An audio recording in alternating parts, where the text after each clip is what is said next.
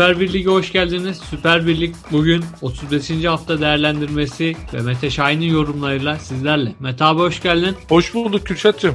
Nasılsın abi? İyiyim. Vallahi ligin iyice kızışmasıyla beraber daha da bir heyecanlandık. Hani Beşiktaş bir götürecek diyoruz. Bir bakıyoruz arkadan Fenerbahçe Galatasaray yaklaşıyor. Hani değişik de iyi de top oynamaya başladılar. Güzel bir hafta oldu. Sevinçliyiz yani mutluyuz futbol adına. Aynen dediğin gibi hani Beşiktaş şampi dedik. Ondan Evet. sonra bir puan kaybıyla yine zirve kızıştı. Fenerbahçe ve Galatasaray Beşiktaş'ın ardından daha da dobra dobra gelmeye başladı. Hemen Beşiktaş'ta başlamak istiyorum. Beşiktaş evinde yaralı Ankara gücüyle 2-2 berabere kaldı. 2-0 öne geçmesine rağmen skoru koruyamadı. Aslında maç kağıt üzerinde kolay olsa da Ankara gücü son yükselişiyle birlikte zor bir takım ve oyun olarak da Beşiktaş'tan üstündü. Sence Beşiktaş bu maçta ne yapamadı da bu maçı böyle bitirdi? Şimdi öncelikle ben iki hafta önceki programımızda program başlamadan şimdi bu yayına girmeden önce bir dinledim. Ben Beşiktaş'la ilgili ne yorum yapmışım diye. Sergen hocama bir eleştiri getirmişim. Demişim ki ya kardeşim 23-24 yaşlarında bir İspanyol Montero keşfetmişsin. Montero Vida ikilisini koymuşsun. Bu Wellington aşkın nereden geliyor diye düşündüm. Şimdi de en son maçtan sonra 2-2'lik maçtan sonra futbolcuları tehdit edip hatta bir daha oynamayanın biletini keserim gibisinden hata yapanın biletini keserim gibisinden konuşmuş Sergen Hoca. Ama şimdi şöyle bir şey var yani çok formda bir Montero Vida ikilisinden Wellington'a dönüyorsun ve iki penaltı pozisyonda da maşallah Wellington'un pozisyon ha bana göre ilk pozisyonda Wellington'un tamam orada bana göre penaltı ağır bir karar ama pozisyonun içerisinde yani müdahale savunmasını demek ki Wellington'un bir sıkıntısı var ki e, Ankara gücü maçı buralara geldi. Yoksa belki de daha farklı 2-1 bitebilirdi bu maç. İkincisi şu, şu da çok ilginç bir durum. Şimdi bileği çok iyi olan bir Gezal var. 10 numara pozisyonda oynayan bir Oğuzhan var. 15 golle ligde gol krallığına giden bir Larin varken sen 7-8 haftadır ilk 11'inde düşünmediğin Enkudu'ya 5. dakikada niye penaltı attırırsın Kürşat? Yani ben bunları düşünüyorum ve yani bu maç farklı yerlere giderdi diye düşünüyorum. E, Kulus işte elinden geleni yaptı. Adam çok güzel iki gol attı kendi ağlarına.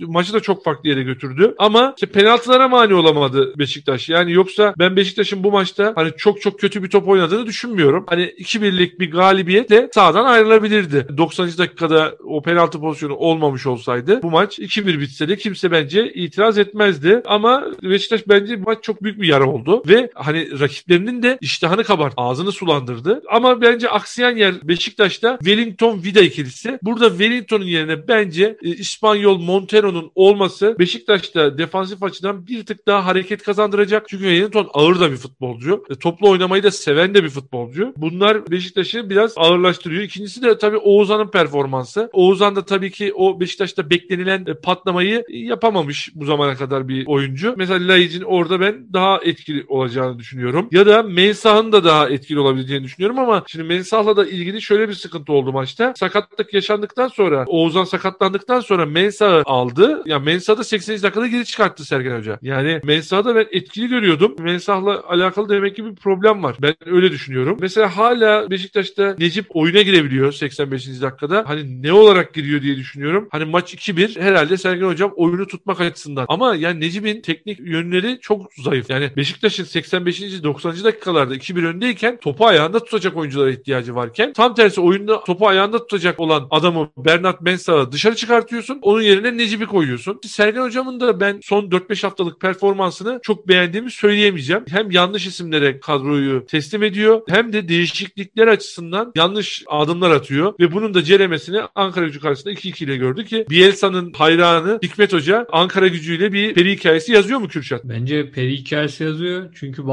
baktığımızda Ankara gücünün bu kadrosuna rağmen hani biz affedin paraşütsüz düşer dedik yani Ankara gücü. Ama geldiğinden geldiğinden itibaren bir peri masalı yazdı. Ve Beşiktaş'ı ardından en çok puan toplayan geldiğinden itibaren ikinci takım. Ve Evet. ben bu saatten sonra bir sıkıntı yaşayacağını da düşünmüyorum. E, Oyun oynaması hem de bir direnç ortaya koymasıyla diğer takımların üstünde hattında. Bu Beşiktaş maçından sonra dediğin gibi Beşiktaş'ın bu kayıpları Fenerbahçe için bir iştah kabartıyor. Fenerbahçe'de evinde Gaziantep'i yendikten sonra Başakşehir'de de iyi bir oyunla geçmeyi bildi. Hep konuşuyorduk hani Emre Belezoğlu acaba ne bu Erol Bulut'un üstünde oyun kuracak derken e, şöyle bir oyun denedi. Gustavo'yu kesti. Sosa'yı ortaya koydu. Sağına de Mert Hakan'ın soluna İrfan'ı koydu ve oyun set oyununa yani pas oyununa döndü. Forvetsiz ne kadar aksasa da bir şekilde Pelkas'ıyla Valencia'sıyla gol buluyor ve o pragmatik sonucu almasını biliyor. Yani Fenerbahçe'de son iki haftada değişen ne oldu sence oyun olarak? Şimdi geçen haftalarda konuştuğumuz bir mevzu vardı. Sen dedin ki Samat dayı Emre Belezoğlu getirdi. Emre getirdiği için her halükarda oynatacak. Bak burada yanıldığını itiraf edeceksin Kürşat. Ben sana dedim ki Emre Belezoğlu babası olsa babasını bile yedek bırakır. Çünkü ilk defa eline ilk teknik direktörlük kariyerine başlamış. Adım atmış. Şampiyonluk yolunda bir takım emanet ediliyor. Ha bu takım da Fenerbahçe. Yani Türkiye'nin en köklü köklü 3 kulübünden 4 kulübünden biri. E yani şimdi orada bir macera aramaz dedim. Çünkü Samatta çok eks. Gol olacak pozisyonun içerisine girip offside yapıyor. Bomboş pozisyonda hareketlenmiyor. Yani bu kadar hareketsiz bir forvet ben hayatımda görmedim. Nereden bulmuş da getirmiş Emre Belözoğlu. Hata yaptığını en azından kabul etti. Oyuna dahi almadı Samatta'yı. Bu, bu bakımdan ben doğruyu yaptığını düşünüyorum. E, kadro açısından Gustavo'yu kesti. 60'ta oyuna attı. Tiam'la başlamadı. Novak'la başlamadı. E, bu tercihleri benim açımdan dikkat çekici. Ortada Jose Sosa, Ozan, Mert Hakan'a yer verdi.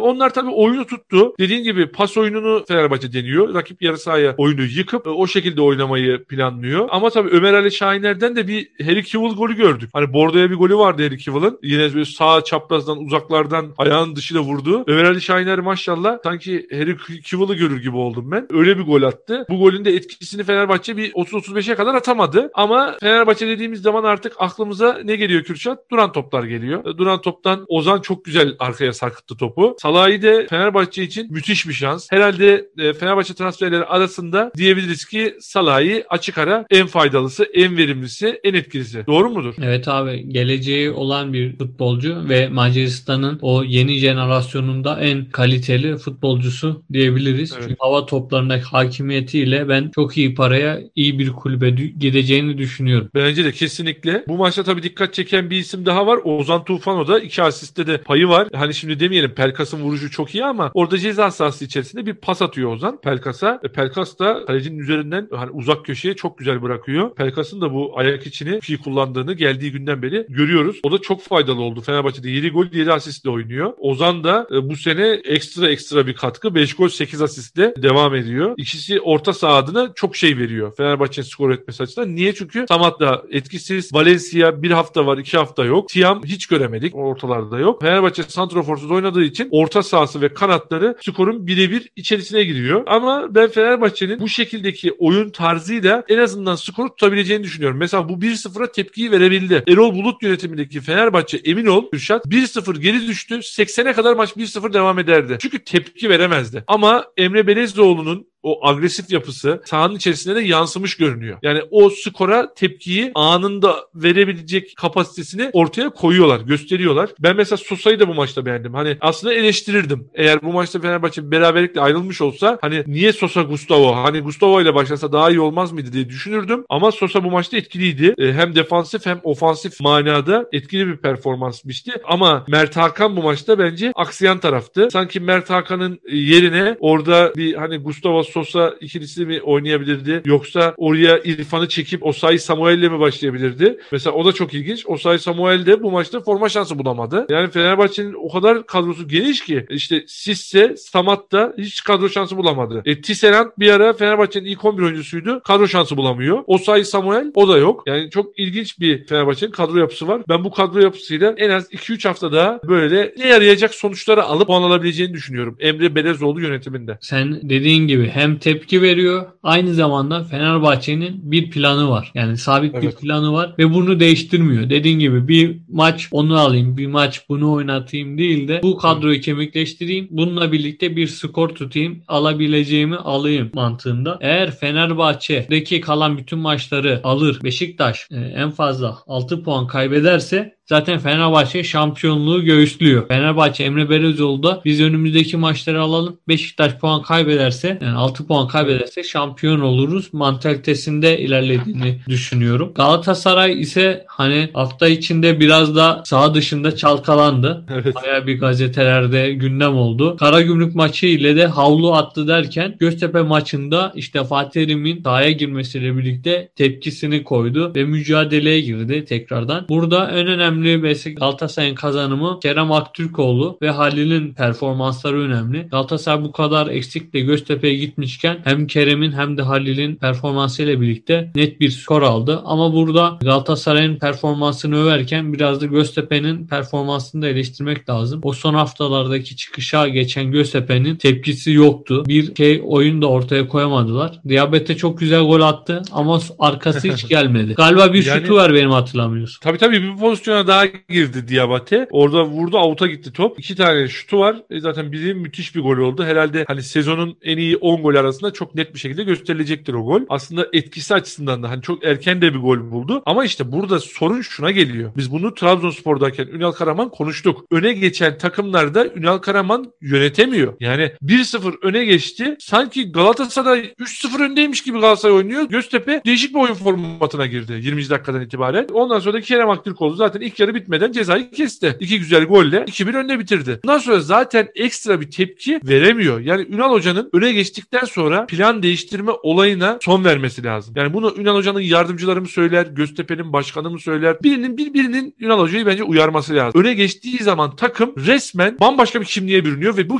kimlik o takımlara yaramıyor. Trabzonspor'da 13 tane maç kaybetti. Öne geçtiği Trabzonspor 13 tane maçta puan kaybetti Ünal Hoca yönetiminde. İşte bu zaten e, geçen seneki şampiyonluğu Başakşehir'e hediye eden zihniyet. Aynı zihniyet işte Göztepe'de de var. 1-0 öne geçiyor Diabate'nin müthiş golüyle. Orada zaten Göztepe'de bir şaha kalkıyor. Ama sonra bakıyoruz ki Göztepe e, golü bulduktan sonra önde basmayı bırakıyor. Bloklar arası mesafeyi iyice daraltıp kendi sahasına çekiliyor. E, hani hücumu düşünmez oraya ama böyle yaparsanız işte Galatasaray'a e, bir şans ve fırsat doğdurmuş olursunuz. E, burada ben söylüyorum yani Galatasaray'ın belki hani 5 tane oyuncu say en etkili birisi Kerem Aktürkoğlu'ydu. Oyuna girdik oyuna girdikten sonraki performansıyla ki hani çocuk çok fazla sürede bulamamasına rağmen ligde 6 gole ulaştı. Gürşat yani e, fena da bir skor değil yani. Çünkü bu çocuk forma şansı bulamıyor. E, forma şansı bulsa da forvet oynamıyor. Kanat oynuyor. Ona rağmen bir 6 gollük performans sergiledi. Ben Halil Dervişoğlu'nun fizik açıdan çok yetersiz olduğunu gördüm. E, ben Halil Dervişoğlu'nun performansını çok beğenmedim. Yani bitiriciliği de çok zayıf. İki pozisyonda çok net pozisyonları kaçırdı. Belki o pozisyonları bulmuş olsa çok daha farklı bir yere gidecek. Halil, Halil konusunda soru işaretleri var kafamda. Türkiye gibi bir ülkede çünkü fizik kuvveti çok çok önemli. Yani Falcao,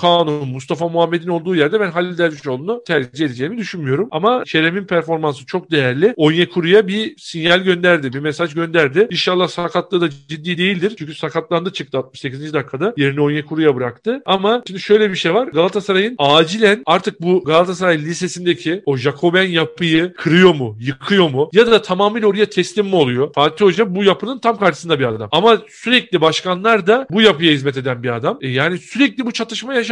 Yani ya bunlar Fatih Terim'i e, başkan yapacaklar, kulübün başına başkan yapacaklar ve bu şekilde bir devam süreci işleyecek ya da bir anlaşma sürecine gidilmesi lazım. Bir futbolcunun özel yaşantısından bahsediyor başkan. Yani bu tamam bu arkadaş ortamında söylenir, nerede söylenirse söylensin. Bundan şikayet edecek adam sen olamazsın Kürşat. Parasını veriyorsun, hizmet alıyorsun. E, yani parasını verme, sözleşmeyi feshet, gönder. Ama bunun bu şekilde dile getirilmesi çok nahoş bir durum. E, ayrıyetten e, Fatih Hoca'nın işte bir Bodrum'da bir Amerika'da e, takımı yönettiği yok demesi. İşte haysiyetsiz ve şahsiyetsiz bir oyun diye diyor. Ondan sonra mesela Arda Turan arayıp özür dilemiş Mustafa Başkan. Yani Mustafa Başkan herhalde hastalığın da vermiş olduğu etkiyle beraber e, artık herhalde şey yapacak. Yani bir daha kulüpte hani başkanlık görebilir mi? Çok emin değilim. Bence Galatasaray'ın yeni bir yönetime ama yeni zihniyette bir yönetime. Çünkü bu zihniyetle Fatih Hoca uyuşamıyor. Ya Fatih Hoca'yı bir daha teknik direktör olarak sportif yapılanmanın başına koymayacaksınız ya da koyuyorsanız Fatih Hoca zihniyetinde Galatasaray Lisesi'nden çıkma Jacoben yapının hizmetinde bir e, zihniyet göstermeyeceksiniz. Tabii baktığında Galatasaray'daki o çatışma birçok sorunlara neden oluyor. Fikir e, ayrılığı yani bu basının önünde tartışılması daha büyük bir zafiyet yaratıyor. Baktığımızda hani şampiyonluk yarışında da çok çok büyük bir gerilemeye sebep oluyor. Ve bu hafta bu değerlendirmelerinden sonra hafta içi ve hafta sonu maçları var. Beşiktaş burada avantajlı gözüküyor. Hem Sivas deplasmanı hem de kendi sahasında Kayseri maçlarını nasıl değerlendiriyorsun? Kısa bir tahmin Evet. alayım senden. Şimdi Sivas Spor yani inanılmaz yerlere geldi. O da düşme potasındaydı hatırlarsan Kürşat bir 10-12 hafta öncesine kadar. inanılmaz bir seri yakaladılar. Son haftada Gençler Birliği'ne 2-0'dan geri dönerek kazandılar. Ve 13 haftadır Sivas Spor yenilmiyor. Müthiş bir grafik. Yani çok formda Sivas. Çok zor gol yiyor. Çok zor maç kaybediyor. Yani burada ben Beşiktaş'a bir zorluk çıkaracaklardır. Ben burada Sivas Spor'un 13 haftalık yenilmezlik serisine devam ettireceğini düşünüyorum. Ama Beşiktaş'ın içeride Kayseri Spor'u rahat yeneceğini düşünüyorum. Çünkü Kayseri Spor'un defansif anlamda çok sıkıntıları var. Onlar da son 6 haftadır maç kazanamıyorlar. İşte Karagümrük'ten cediler. Antalya Spor'a kendi sahalarında yenildiler. Son haftada Konya ile 0-0 berabere kaldılar. Kayseri Spor çok formsuz Hamza Hamzoğlu'yla. Ben Beşiktaş'ın e, hafta içi Sivas'ta bir takılma yaşayacağını ama hafta sonu Kayseri'de rahat kazanacağını düşünüyorum. Ben de senin gibi düşünüyorum. Sivas'ta takılabilme olasılığı çok yüksek ama Kayseri'yi rahat geçeceğini düşünüyorum. Fenerbahçe ise hafta içini bay geçiyor. Hafta sonunda Kasımpaşa e, tahminin nedir? Fenerbahçe yani bundan sonra kendi sahasındaki maçlarda ben kaybetme olasılığını çok düşük görüyorum. Altay'a tabii buradan geçmiş olsun dileklerimizi iletiyoruz. Sakat olarak Altay ve Gökhan Gönül gözüküyor. Onlar da yeri dolar mı? Şöyle dolar. Harun iyi bir performans sergiledi. Sonuçta maçı ipten aldı diyebiliriz. 90. dakikada kurtardığı penaltıyla. Fenerbahçe Kasımpaşa'yı rahat geçer diyorum ben. Çünkü Kasımpaşa da bu sene iyi bir performans gösteremedi. O zevk katan, o Cagney'i, e, Tiam'ı, Samuel Edu, hep futboluna, Türk futboluna kazandıran, Aytaç Karay'ı kazandıran Kasımpaşa e, bu sene aynı tadı veremedi. E, son haftalardaki formsuzlukları da gözle görünür hal aldı. Son 3 haftadır berabere kalıyorlar. Denizli, Malatya ve Gaziantep maçlarını beraberlikle tamamladılar. Ben bu maçta Kasımpaşa'ya hiç ihtimal vermiyorum. Fenerbahçe kazanır bu maçı. E, baktığında haftanın en iyi maçı Galatasaray ve Trabzonspor arasında. Sonra Galatasaray hafta sonunda Antalya ve deplasmanına gidiyor. Belki de en zor fikstür Galatasaray'a ait. İki maçı da bayağı bir zorlu çünkü Antalya'nın da bir Evet. çıkışı var. Bu iki maçı nasıl değerlendirirsin? Ben e, şöyle düşünüyorum. Abdullah Hoca bu tarz maçları sever. Ha, kazanır demiyorum. Fenerbahçe